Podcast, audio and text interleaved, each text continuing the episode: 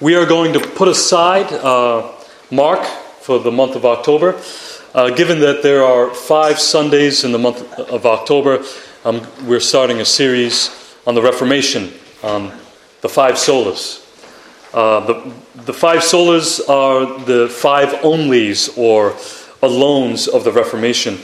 Uh, these five solas were found throughout the works of the early reformers, beginning with Martin Luther.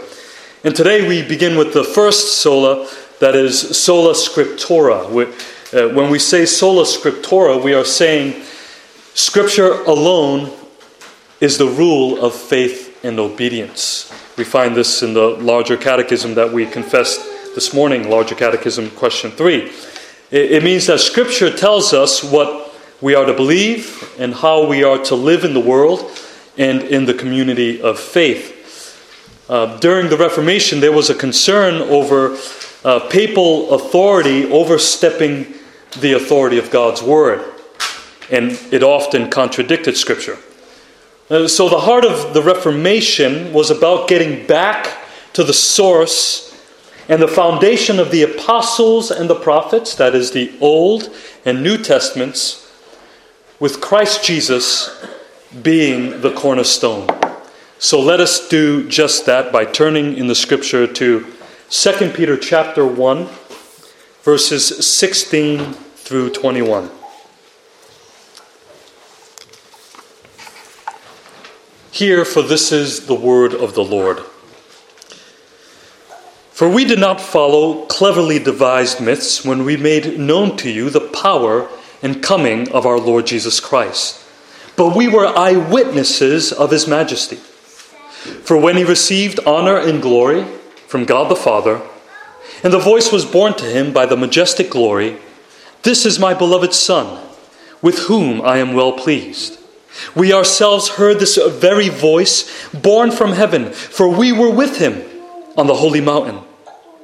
And we have the prophetic word more fully confirmed, to which you will do well to pay attention as to a lamp shining in a dark place until the day dawns and the morning star rises in your hearts.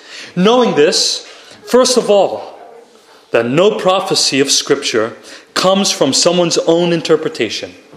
For no prophecy was ever produced by the will of man, but men spoke from God as they were carried along by the Holy Spirit. In the name of the Father, the Son, and the Holy Spirit. Amen. Scripture alone is the rule of faith and obedience. Why? Because they contain the very words of God. He spoke the world into existence. He spoke to man when he gave him his first commandment not to eat of the tree of the knowledge of good and evil. He even spoke to man after man disobeyed him. He told him the consequences of his sin. But he also preached the good news to him of the woman's seed who will bruise the head of the serpent.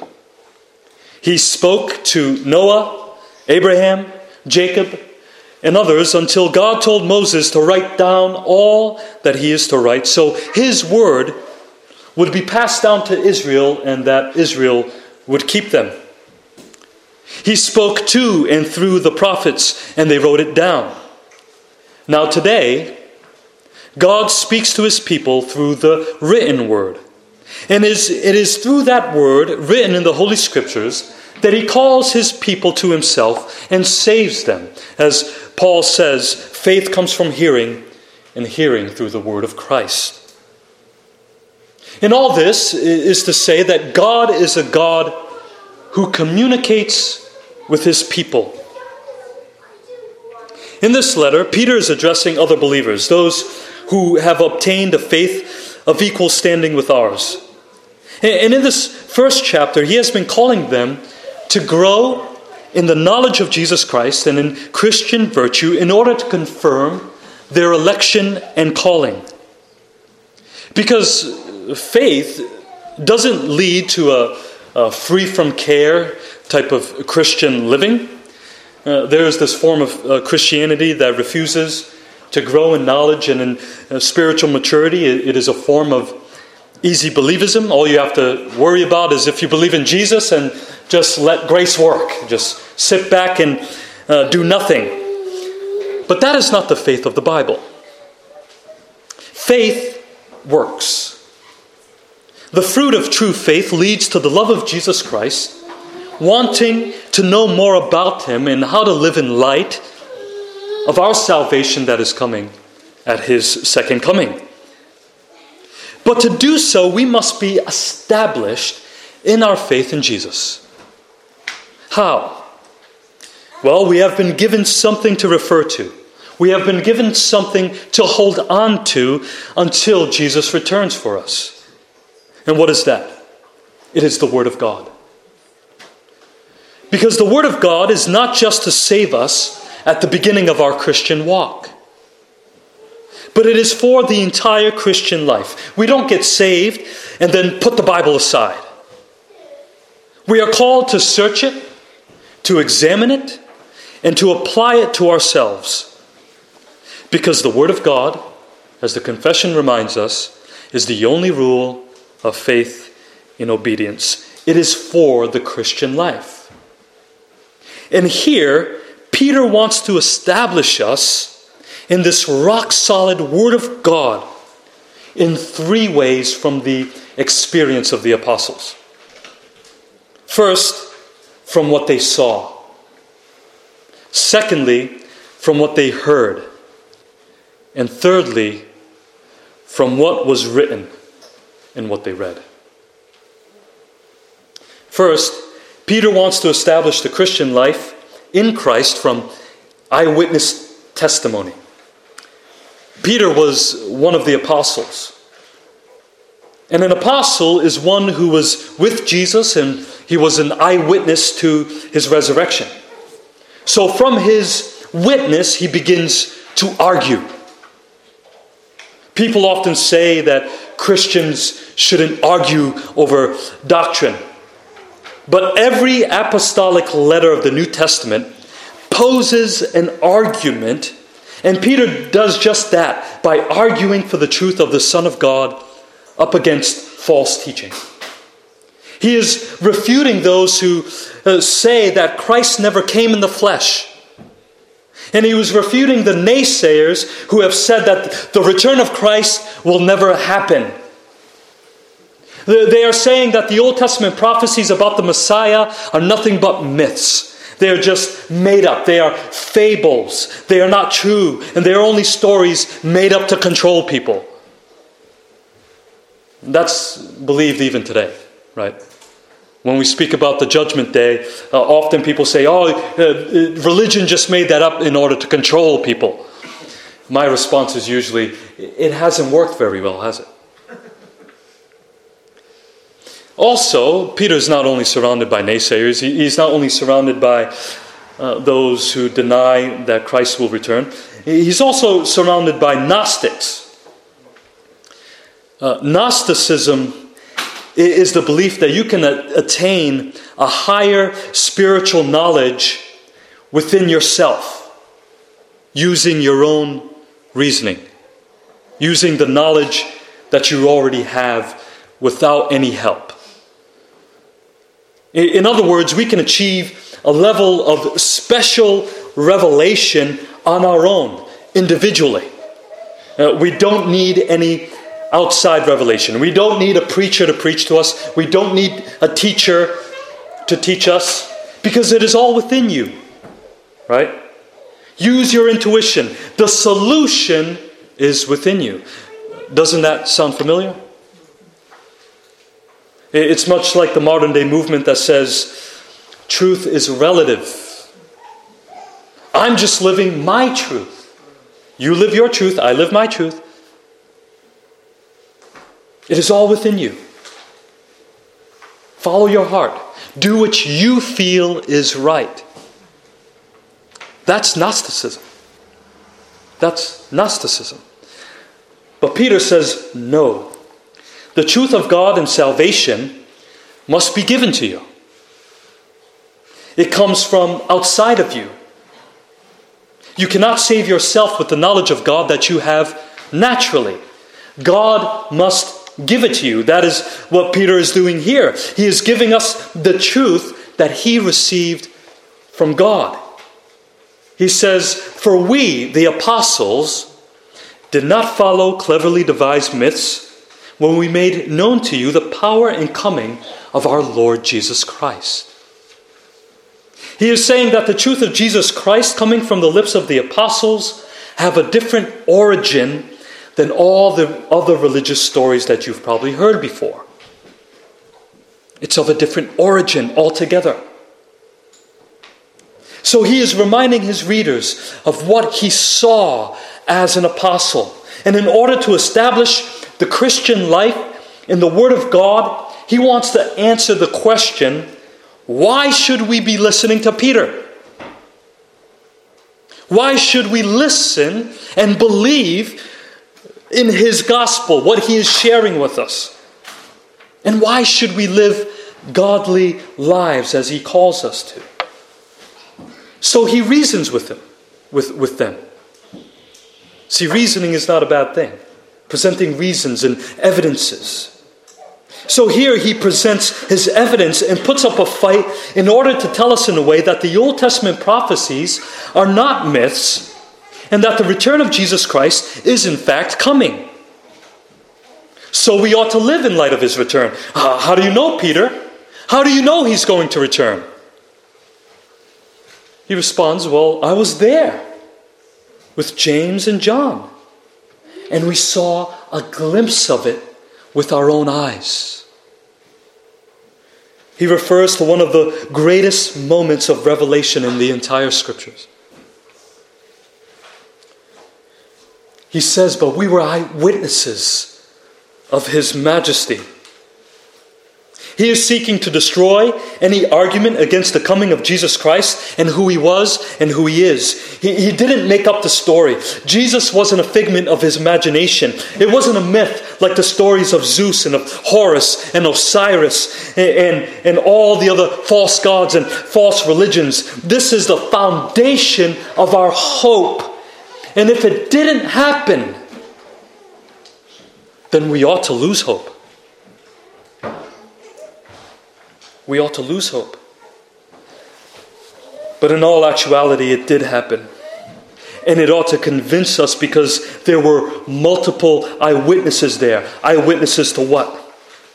Eyewitnesses to what? Here he is speaking of when Jesus took Peter, James, and John to a high mountain, and Jesus was transfigured before them. And what did they see? It says they saw his majesty.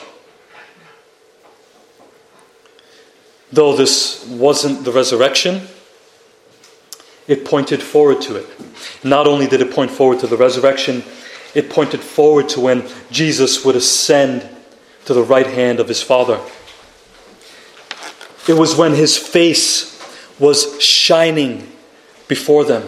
His majesty is, is speaking of Jesus' greatness, his magnificence, or better, his beauty when his face was altered and his clothes became radiant, intensely or dazzling white. And there he was seen conversing with Moses and Elijah while the glory cloud or the Shekinah glory surrounded them. What a sight to behold. What a testimony we can rely on. And this is the testimony that Peter is presenting to the church that we are to rely on. And secondly, not only were the apostles eyewitnesses of his majesty, but he also wants to establish the Christian life in what they heard on that holy mountain. Remember, what came from the lips of the apostles was different than what was being spread by the surrounding cultures and religions. It has a totally different origin. And they didn't only see his majesty, but they also heard something as well. They were given eyes to see and ears to hear. What, what did they hear? They heard the Word of God. They heard the Word of God. It says, For when Jesus received honor and glory from God the Father, and the voice was borne to him by the majestic glory, that's uh, another way of speaking of the Father speaking through the, the cloud. This is my beloved Son, with whom I am well pleased. See, this was a revelation of who Jesus was and is as the Messiah, and the one whom God his Father appointed as judge and savior of his people. But also, we, we must notice that this is also a revelation of God and who he is as Father, Son, and Holy Spirit. But specifically, it is a revelation of the Son. Notice the language of giving and receiving between the Father and the Son. it is all throughout the New Testament. And it doesn't mean that the Son is less than God or that he didn't have what he received before in all eternity. In fact, in his high priestly prayer, Jesus says, And now, Father, glorify me in your presence with the glory that I had with you before the world existed. Him receiving something in his human nature from the Father is actually another way of saying that the Father and the Son share in the same divine nature from all eternity. And it is because he is the Son that the Father gives him honor and glory, meaning he gives him all that is his. This is what is going on here. It is similar to when Jesus said, All authority in heaven and on earth has been given to me. Here, God's honor, God's glory is given to the Son. This seems to contradict Isaiah when God says, I am the Lord, that is my name, my glory I give to no other. But since the Son is God, he is not giving glory to another other than God. John, who was one of the witnesses, would attest to this. No one has ever seen God, the only God, who is at the Father's side. He has made him known. And all honor and glory, dominion and power that belongs to the Father is given to the Son. And that glory was shining from him on that holy mountain. As John would say again, we have seen his glory. Glory is of the only Son from the Father, full of grace and truth. Many people have asked, well, what is glory? Uh, some people have defined it as uh, victory in battle. Oftentimes, my response is, I don't know. I don't know. What we do know is that it is evidence of the communion and the fellowship that he has with his Father. Honor and glory here is speaking of the way he was shining and that beauty that was uh, coming from him on that mountain that day. Similar to when Moses' face shone when he came down from Mount Sinai after talking with God. The glory that shines from Jesus is founded in the fellowship between Father, Son, and Holy Spirit. And this glory will shine forth when He returns, because the transfiguration was a foretaste of His return in glory. And it was a foretaste of how all Christians will have a share in that glory, in what many have called the beatific vision. You notice the word beauty there in beatific. That is when Jesus will appear, and in an instant, we shall be like him, transformed in glory, because we shall see him as he is in his beauty, in his glory. So, majesty, honor, and glory all share the same meaning here. It all comes from the same place.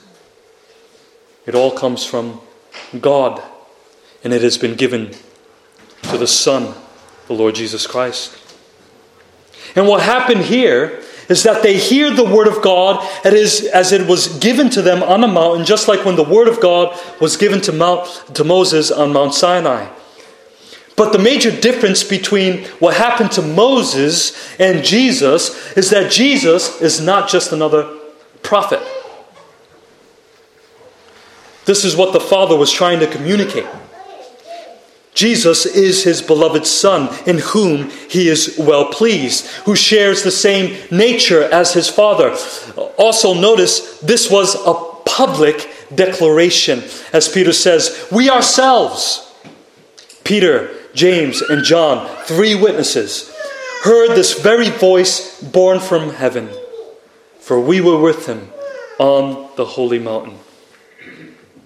What they saw in his majesty, in the honor and glory given to him, and what they heard was of a different origin. It was from God Himself. So, what Peter is trying to say from all of this is now you ought to listen to me. Because I was one of the witnesses of what happened on that mountain when God told us who Jesus is. Who is he? He is the Word of God who reveals God and his ways. That is why in Mark's account, the Father says, Listen to him. He is my Word. We have seen that God is a God who communicates within himself, the Holy Trinity, and so he is a God who communicates with his people. He communicates with his people. And notice, Peter is delivering something here to his readers. He is giving them something. Because not only was Peter an eyewitness to the transfiguration, but he also now possesses the Word of God. He is saying, Listen to me because I was there, and now I am bringing the Word of God to you. So he not only wants to establish the Christian life in what he witnessed and what he heard on that mountain, but thirdly, Peter wants to establish the Christian life in the Word of God. Literally, the Word of God, the written Word of God. And he grounds the written Word in what he saw and in what he heard that day. He says, And we have, not we as the entire church, right? We're moving ahead here. Uh, we, as in the apostles, the three apostles there specifically, and then the apostles uh, later on. We, the apostles, have the prophetic word more fully confirmed, or, or the firm prophetic word, meaning it is solid and it is reliable. Why? Because of what happened when Jesus brought us to that mountain. Uh, some people have interpreted this to mean that uh, the Transfiguration was a reliable account, but the Word of God that is written is more reliable. But that is not what he is saying. That would be comparing the Word of God with the Word of God, which is more reliable. They, they're, they're both reliable, they're both equally reliable. No, he is saying what we saw on that mountain that day was a glimpse of the fulfillment of all that was given to us in the Old Testament. That's what he was saying. The glory of the Lord coming down on the mountain in the form of a cloud. That glory shining through Moses' face. The glory of fellowship with God face to face. The Aaronic blessing. The Lord make his face to shine upon you. All of that was fulfilled on that holy mountain. Never mind all the prophecies of the Messiah. All of these were fulfilled in Jesus and what was to come when he returns in glory was slightly revealed to Peter, James, and John on that day. So he is trying to tell us that the Old Testament is reliable. And it was made even more reliable on that day because it confirmed all that was prophesied. All of the Old Testament about God and man is foreshadowing the coming of Jesus Christ. And what happened in the Transfiguration is a foreshadowing of what is to come for the church when Jesus returns.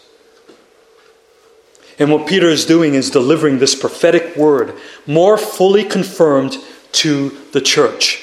He is uh, delivering over to them the very word of God based on his testimony and the testimonies of others, as John says, that which was from the beginning, which we have heard, which we have seen with our eyes, which we looked upon and have touched with our hands concerning the word of life.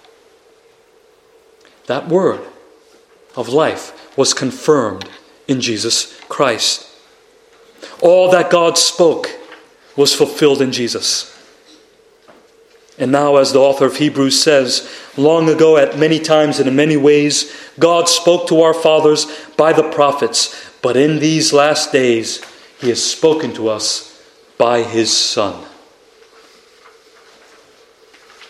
So the question is What is the church to do with it? What is the church's duty to this word? Peter says of this prophetic word, to which you, that is the church, will do well to pay attention. He says what the author of Hebrews uh, continues to say Therefore, we must pay much closer attention to what we have heard. Why? Why? If you're a Christian and if you haven't noticed, we live in a dark world. We are surrounded by evil. And bad things happen to us and sometimes to our family members. And we are all born with dark and sinful minds. We find ourselves drifting away constantly, weekly, beginning on Mondays. But God has not left us to figure things out on our own.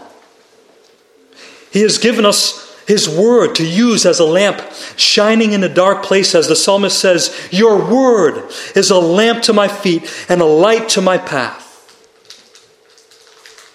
But we must admit that we normally do not use it as a lamp to our feet and a light to our path. There are many voices trying to grab our attention these days. Some of us, for some of us, it could be our, even our closest family members. Uh, we must admit that they don't try to grab our attention from the Word of God in every area. But in the places where they are, who will we listen to?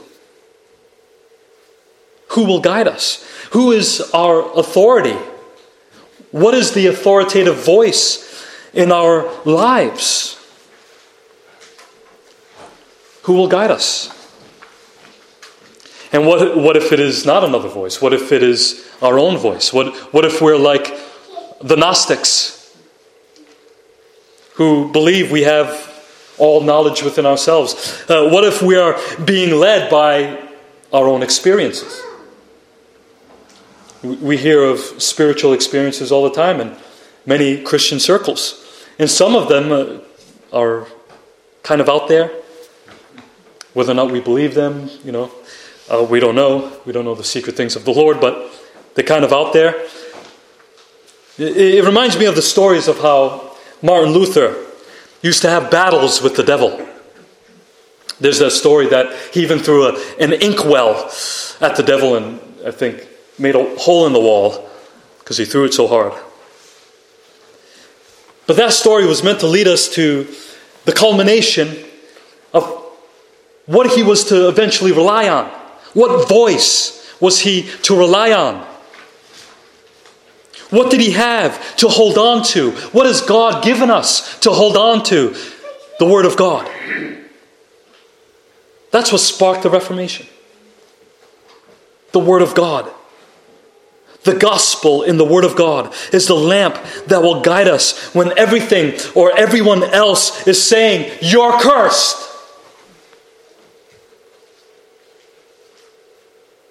My response is forget your experience. What does the Word of God say? What does God say? What did God say about His beloved Son? And what did he say about you when you believed in the Son? That you too are a child of God. And the Word of God is more reliable than your experience. Not more reliable than Peter's experience as he saw the Son. But your experience is not as reliable as what the Word of God has declared.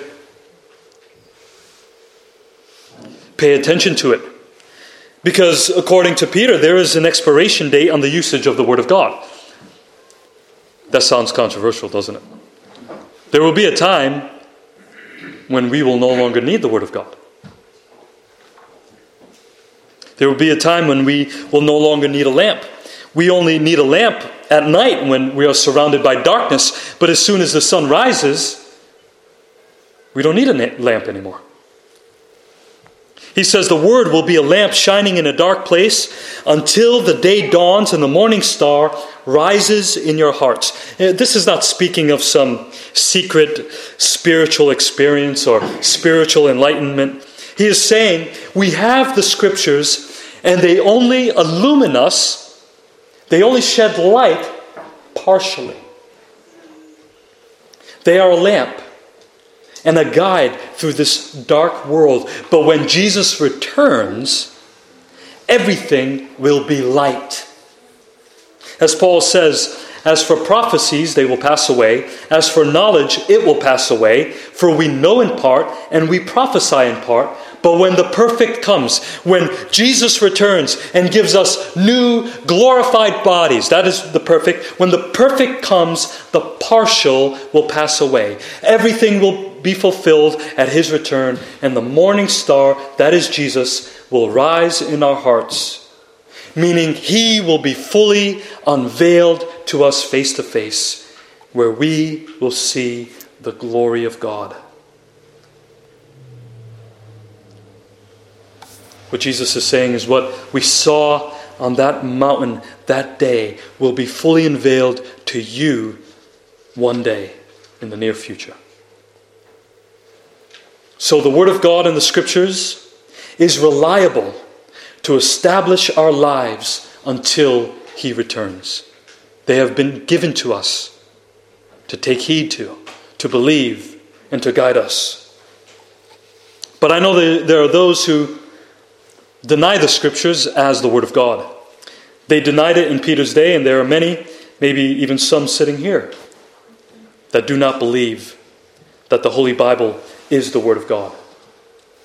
One of the arguments that I've heard as to why people do not accept the Holy Bible as the Word of God is because it was written by men. My response is it seems like I always have a response. But my response is so is in every other book in the world. But it's funny how they seem to trust every other book that are against the Word of God instead of the Word of God. And the question to my mind is why? Why? Why? Uh, uh, I've tried to research this and thought about it, but it is because this book exposes the darkness of our own hearts and lives. And men love the darkness. And here, Peter wants to answer those who deny its origin. He gives us reasoning for trusting in the scriptures. He says, knowing this, first of all, that no prophecy of Scripture comes from someone's own interpretation. The people that Peter was trying to refute believed what many people believe today. They believe that yes, God gave the prophets visions, dreams, and signs, but when it came down to them writing it down, it was just their own interpretation of what they heard and saw. There had to be mistakes. No one can interpret the Word of God perfectly. So the scriptures do not really contain the actual Word of God, but just the words of men. They are interpretations of what God gave them. But Peter says, no, that is not what the scriptures are. He says, for no prophecy was ever produced by the will of man. No prophecy of scripture. Nothing written in scripture, in other words was produced by the will of man. Remember, it was a different origin. It was a different origin. He says, But men spoke from God as they were carried along by the Holy Spirit. He said, The Holy Spirit is both the interpreter of prophecy and the author of prophecy. And when they wrote it down, it was the actual Word of God.